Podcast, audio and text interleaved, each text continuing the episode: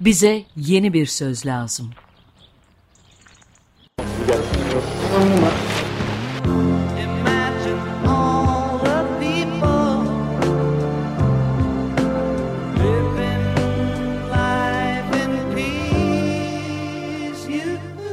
Bekir Ağırdır'la yeni bir yol haritası denemesi.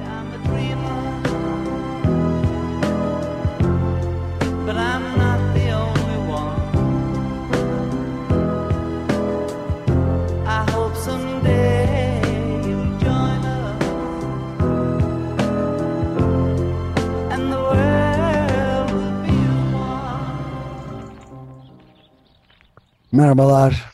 Merhabalar Bekir. Merhaba, günaydın. Günaydın.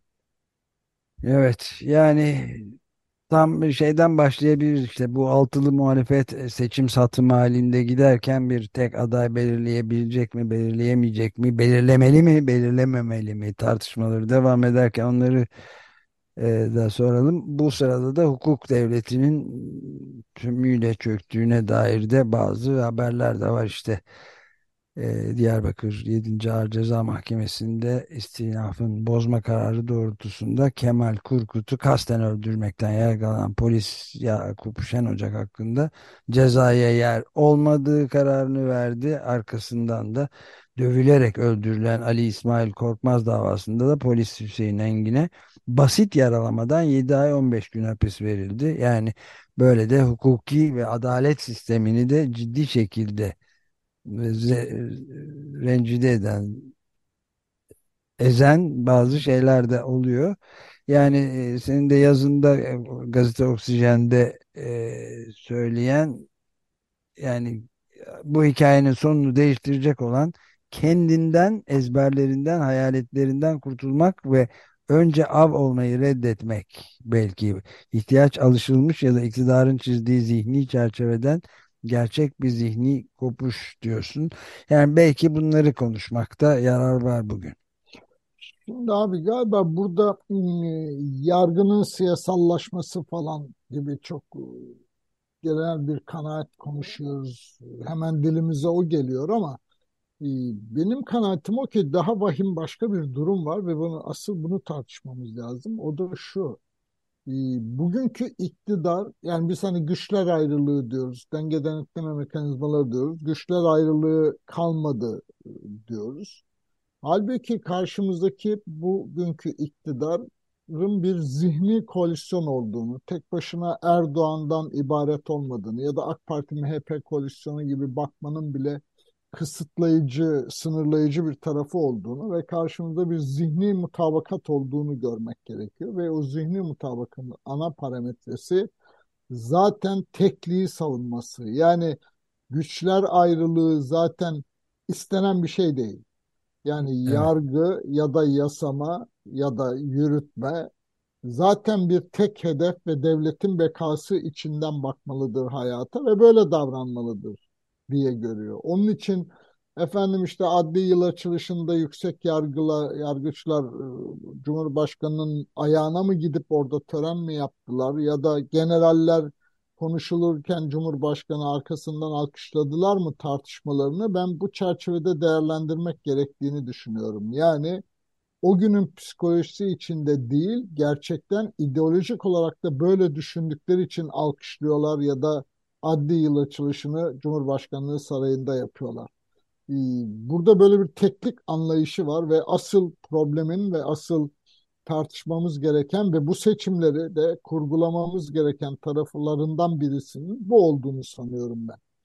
Ee, dolayısıyla bu tür kararların, adli kararların yani sadece e, efendim iktidarın atadığı iki yargıç alıyor e, bu kararı e, gibi görmenin çok da doğru olmadığını, evet. zaten sistemin devletten ve devletin bekasından baktığını, yurttaşların özgürlüklerinin, hak ve özgürlüklerinin ya da protesto haklarının e, zaten o zihniyetin içinde yer almadığını görmemiz gerekiyor e, diye düşünüyorum ve bunu kamuoyunun da dikkatine çekmek lazım diye düşünüyorum doğrusunu istersen.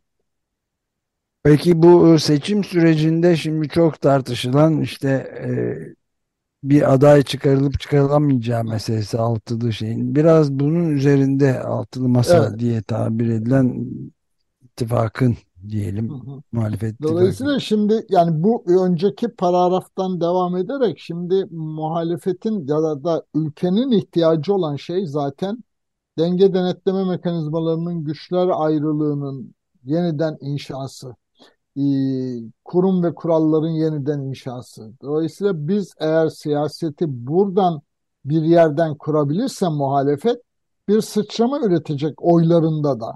Neden? Çünkü bugün e, siyasi tercihlerin sayıları üzerinden değil de araştırmaların diğer gidişat hakkındaki kanaatlerinden baktığımız zaman orada seçmenin de çok ciddi bir sıkıntısı olduğunu, seçmenin de bu gidişatla ilgili neredeyse üçte ikisinin bir derdi olduğunu görüyoruz. Ama e, o siyasi tercihlere yansımıyor. Dolayısıyla muhalefetin yapması gereken hayatın ve seçmenin bu gerçekliğine uygun siyaseti üretmesi. Şimdi bu pencereden bakınca da evet bir ortak adaya ihtiyaç var. Hem de sadece altılı masanın itiş kakışına değil, diğer Emek ve Özgürlük İttifakı da dahil Evet. diğer muhalefetteki diğer e, aktörlerin de onaylayacağı ve destekleyeceği bir ortak adaya ihtiyaç var. E, Çünkü ikinci yani çoklu adayla gelirsin ya da işte HDP aday da çıkarsın e, ya da başka adaylar da çıksın sonra en çok oy alan etrafında ikinci turda birleşilsin varsayımı doğru değil.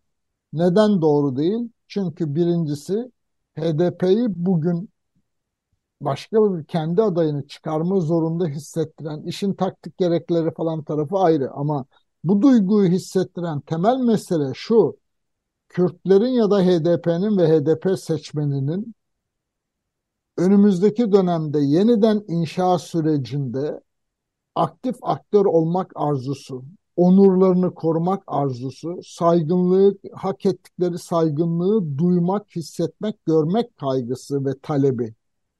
Dolayısıyla ikinci tura en çok oy alsın alanın etrafında birleşilsin varsayımı örtük olarak şey, şunu ima ediyor bugünkü sayılardan bakınca. E, CHP'nin adayı zaten en yüksek oyu alacak.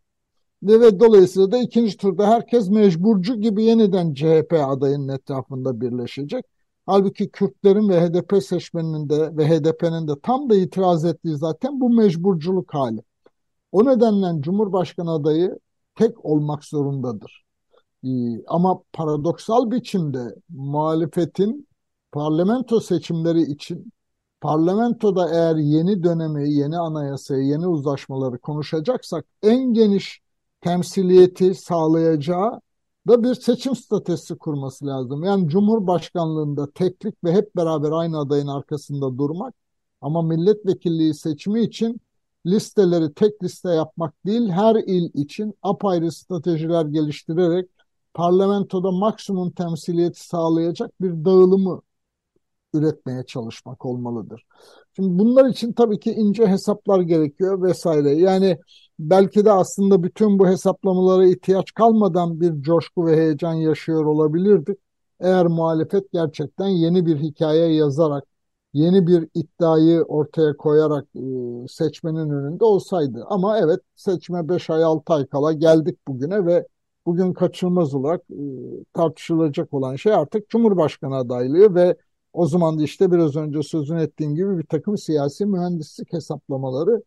Çünkü işin özünde gerçek hayatın ürettiği sorunlar ve ihtiyaçlarımız ve siyasetten beklentilerimizden siyasi zemin arasında bir yarılma var. Ve siyasi zemin ne yazık ki bu gerçeklikten beslenmiyor ya da bu gerçeklik üzerinde hareket etmiyor. O zaman da siyasi mühendislikler sayı hesaplamaları kaçınılmaz hale geliyor.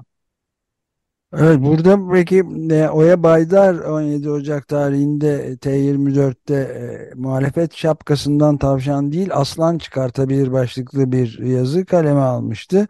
Ve orada e, yani hak, hukuk, adaletin esamisinin okunmadığı şu günlerde muhalefetin elinde önemli bir koz. Yani benzetmeyi sürdürürsek bir aslan daha var. Genel siyasi af önerisi diyordu. Yani mafya babalarının, suç örgütü reislerinin, uyuşturucu çetelerinin özel infaz yasalarıyla türlü dalavereyle salı verildiği kadın katillerinin, çocuk istismarcıların itin kopuğun dışarı çıkarıldığı bu ortamda cezaevlerinde, tutuk evlerinde 100 bini aşkın siyasi tutuklu ve hükümlü var ve terörle iltisaklı, irtibatlı diye FETÖ'cü diye, HDP'li ya da başka bir örgüte mensup diye, gezici diye sadece muhalif olduğu için Kürt olduğu, genç olduğu, gazeteci olduğu, yazdığı, çizdiği, konuştuğu, eleştirdiği için on binlerce insan içeride. Bir de Tayyip Bey'in o hal dönemi keyfi kararnameleriyle işlerinden uzaklaştırılmış, toplum dışına atılmış, kendi ifadeleriyle yaşayan ölü haline getirilmiş. On binlerce KHK'lı var, kan hükmünde kararnameli var. Yani o zaman bunlara bir e, Cumhuriyet'in 100. yılını kutlarken toplumun kucaklaşmasına da vesile olacak siyasi af ilanı elini çok güçlendirir diyor. Böyle bir yorum yapmış. Ne dersin?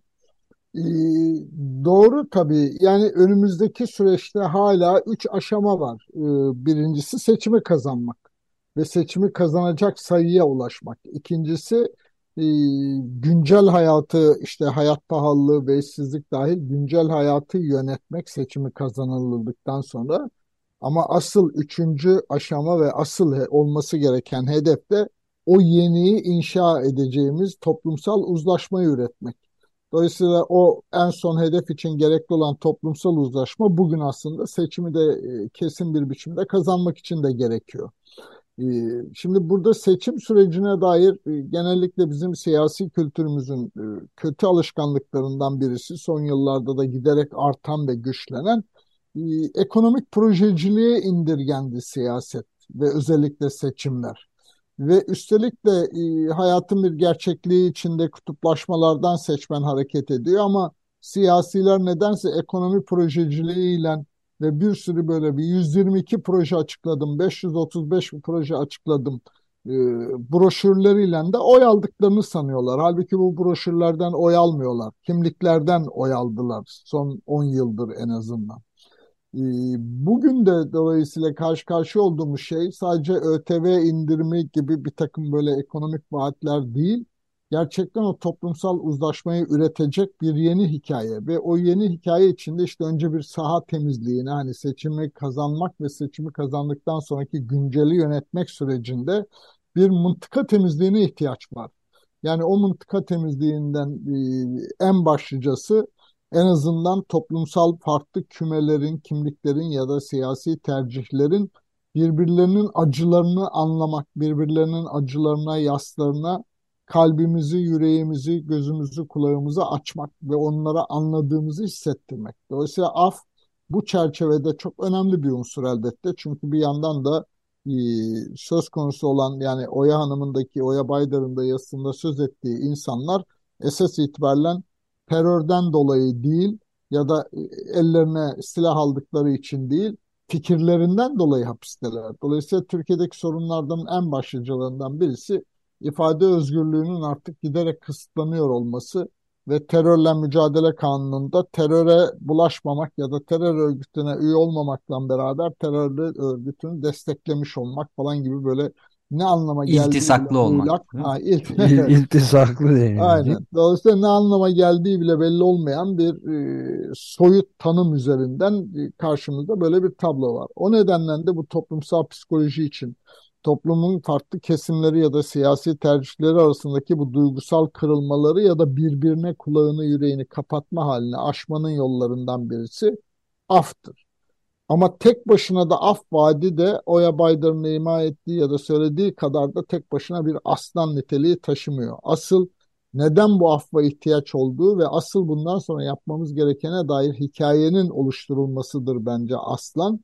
Yani ben şöyle diyorum hani çılgın proje lafı bizim siyasetçiler çok seviyorlar böyle çılgın proje gibi kavramları. Ben de diyorum ki çılgın proje gerçek bir demokrasiyi inşa etmek iddiasıdır aslında.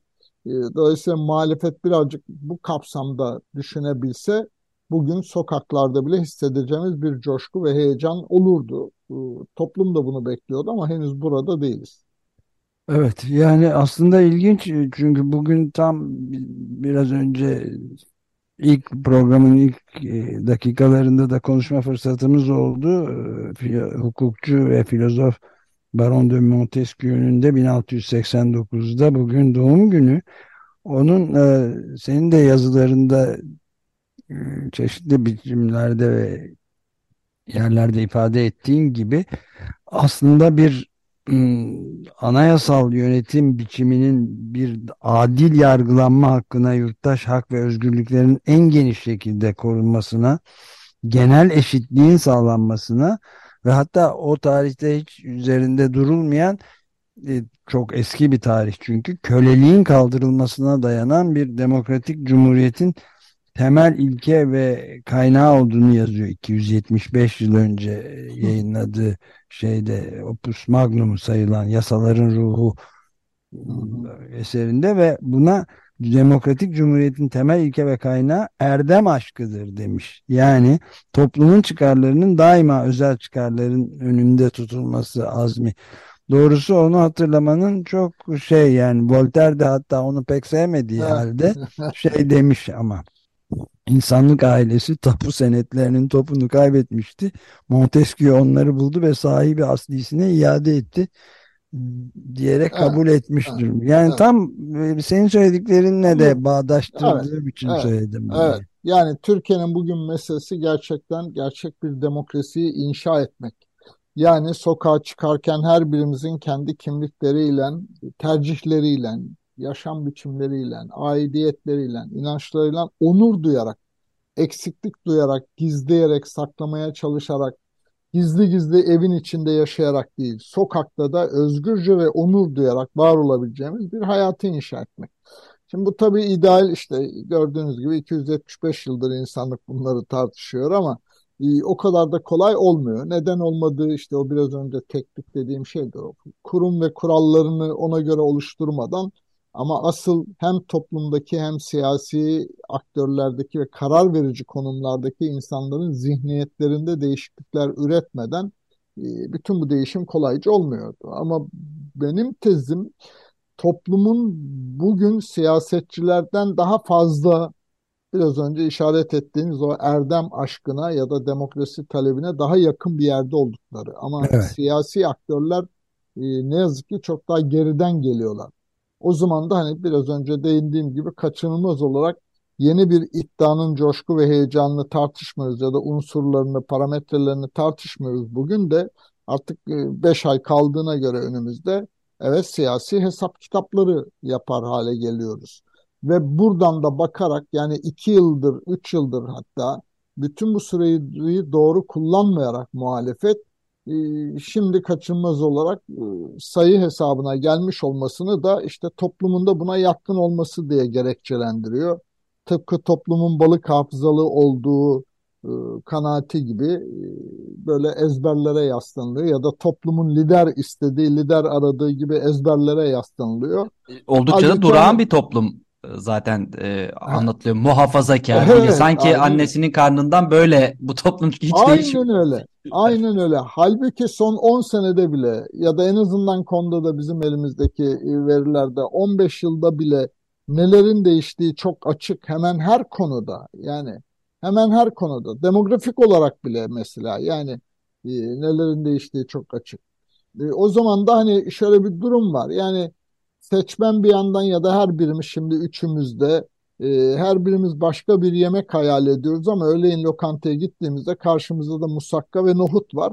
Sonra da diyoruz ki efendim Türklerin yüzde 65'i illa ve illa musakka yiyor. evet. e, yani e, şimdi bu, evet. bu doğru bir tanımlama, doğru bir araştırma sonucu da olmuyor sonuç olarak. Evet. Buradaki sorun Türkiye'de kutuplaşma yani kimliklere sıkışma hali yani çok tarihsel de bir fırsatımız vardı önümüzde ve hala var. Pandemi ve ekonomik kriz o siyasi kutuplaşmanın sadakat ilişkisini, kimliklere sıkışma e, duygusunun hararetini azaltmıştı. Çünkü sınıfsal olan yoksullaşma, adaletsizlik, fırsat eşitliğinin kalmaması ve özellikle de bu işsizlik ve hayat pahalılığı meselesi sınıfsal olan gerilimi yeniden onun hararetini en azından daha baskın kılıyordu. Ama bugün bugün gördüğümüz şey şudur. Ne yazık ki hala o sınıfsal olandan yoksulluk, adalet ve demokrasi üzerinden yeni bir siyaset ve hikaye üretemedikçe seçmen evet kutuplaşmanın pençesinden kurtulmaya çalışıyor bir yandan o sadakat ilişkisi gevşemiş durumda ama hala bir duygusal ilişki var. Yani e, AK Parti'den çözülen insanlar diyelim CHP'ye oy veremiyor ya da e, CHP'den çözülen ya da şikayetçi olan insanlar AK Parti'ye oy veremiyor gibi partiler arasında geçiş ya da bloklar arasında yani iktidar blokuyla muhalefet bloku arasında geçiş neredeyse yok denecek kadar az. Bütün hareketler bloklar içinde oluyor. Yani CHP ile İyi Parti arasında ya da Deva Gelecek'ten CHP ya da İyi Parti arasında gibi ya da AK Parti ile MHP arasında gibi. Ve ee, bunun... E, ama önceki seçimlerde yine sizin çalışmalarınızda da vardı. Zaten seçim sonuçlarına da yansımıştı. Hı. AKP ile HDP arasında görece daha fazla bir geçişkenlik var. Gerçi o da savaş öncesiydi tabii. Doğru ama onu üreten şey biraz da AK e, Kürtlerde AK Parti yani evet. sisteme yakın tercihi olanların AK Parti'nin dışında bir seçeneği yoktu. E, sisteme muhalif olanların da HDP dışında bir seçeneği yoktu. Yani orada CHP örgütlü bile değil evet. ya da diğer muhalefet partileri örgütlü bile değil. Ee, onu o nedenle e, evet orada bir AK Parti ve HDP arasında sıkışma ama bu tarafta asıl olarak iktidar blokuyla muhalefet bloku arasında bir duygusal kutuplaşma. Hala şu anda bile çok güçlü bir duygu hali. Ee, işte o nedenle konuştuğumuz çılgın proje demokrasi dediğimiz şey esas itibaren o kutup yani seçmenin şimdiye kadar alışkın olduğu, ezberlediği bütün bu kutuplaşmaların dışında düşündürtme gerekliliğinden de doğuyor aslında. E, çünkü oradan baktığı zaman seçmen o duygusal kutuplaşmanın işte en başta e, Ömer Bey'in de söylediği gibi hayaletler var, öcüler var, korkular var, ezberler var, bagajlar var. Birbirinin yasına, birbirinin acısına, birbirinin ihtiyaçlarına bile hissizleşmek, sağırlaşmak, dilsizleşmek var. Dolayısıyla seçmeni bu duygunun değil, umudun, coşkunun, heyecanın üzerinden düşünmesini sağlayacak bir dalga üretmek gerekiyordu. Henüz muhalefetin başaramadığı ve eleştir benim en azından eleştirdiğim tarafı bu duyguyu, bu tutku ve heyecanı yaratacak bir iddia ve hikayenin hala ve hala ortada olmaması. E, aday tartışmalarına kitlenmiş bir muhalefetten çıkamadık ne yazık ki. Evet yani ittifakın aslında gerekli olduğuna dair Ali Bilge de çok e, birinci meclisten e, şey vererek örnekler vererek de esin verici bir yazı yazmıştı. Yani öyle bir e, Selahattin Demirtaş'ın da yazdıklarından da böyle bir ittifaka doğru bir gidişin istendiği, dile getirildiği de görülüyor. Evet. Yani bu şekilde bir umut yaratılmasının hala mümkün olduğunu düşünmek mümkün değil mi? Doğru, hala mümkün.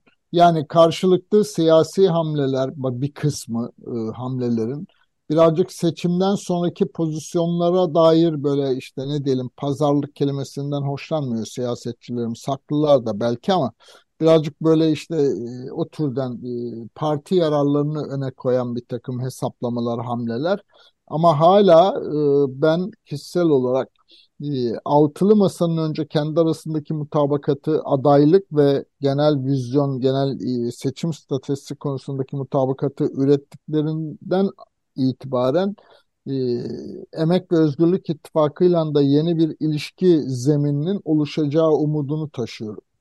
E, hiç ilişkide yok değil, elbette var. E, e, nasıl CHP içinde adaylar etrafında parti içi rekabet ya da altılı masada partiler arasında rekabet var ise e, Emek ve Özgürlük İttifakı'nın da kendi içinde partiler arasında ve aynı zamanda HDP içinde de bir takım farklı tartışmalar var. Yani bu evet HDP'nin duygusal talebini anlıyorum. Biraz önce de söyledim. E, ama bir yandan da HDP'nin de daha aklı selim düşünmeye ve kendi içindeki tartışmayı bir başka düzlemde bir an önce halletmeye ihtiyaç var. Ee, yani e, şunu söylememiz mümkün. Seçimin sonucu ne olursa olsun HDP'de dahil, CHP'de dahil bu partilerde en azından CHP ve HDP'de çok ciddi bir parti içi değişim dönüşüm tartışmalarının olacağını ve bu iki partinin de bir yandan kendi iç dinamikleriyle bile seçim sonucundan da feyz alarak, onun ürettiği sonuçlardan da etkilenerek e, kendi işlerinde çok ciddi bir tartışma ve değişme sürecinin yaşanacağını düşünüyorum. Bekir Ardır. Çok teşekkür ederiz. Sonuna geldik bugünkü programında. Ee, arkadaşlarımız seçti. Ee, bir şarkıda Bob Marley ve Wailers'dan Redemption Song yani şey diyor kendinizi zihni kölelikten ancak biz kurtarabiliriz kendimizi zihni kölelikten aynen, fikrimizi. Aynen. Onun, onun için uğraşmaktan Harika. asla evet. vazgeçmeyin. Aynen. Av olma av olmaktan av olmayı mecbur saymamak. Evet, aynen öyle. Orada. Peki evet, çok evet. teşekkürler. Görüşmek ben teşekkür üzere. ederim efendim. Görüşmek üzere. Sevgiler herkese. Sağ olun.